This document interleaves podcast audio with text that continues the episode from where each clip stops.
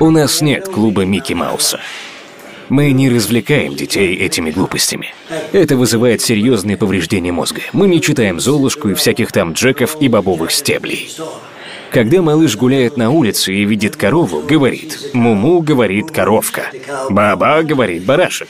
Годами детей накачивают этой никому не нужной дрянью. И вы ожидаете, что со временем они станут умнее? Детство – это самое важное время. Дети могут обучаться абсолютно всему – геологии, физике, химии, строительной инженерии. Вы знали об этом? Им не нужен Джек и бобовый стебель. Мы сами проецируем на детей свои ценности и думаем, что это все, чего они хотят.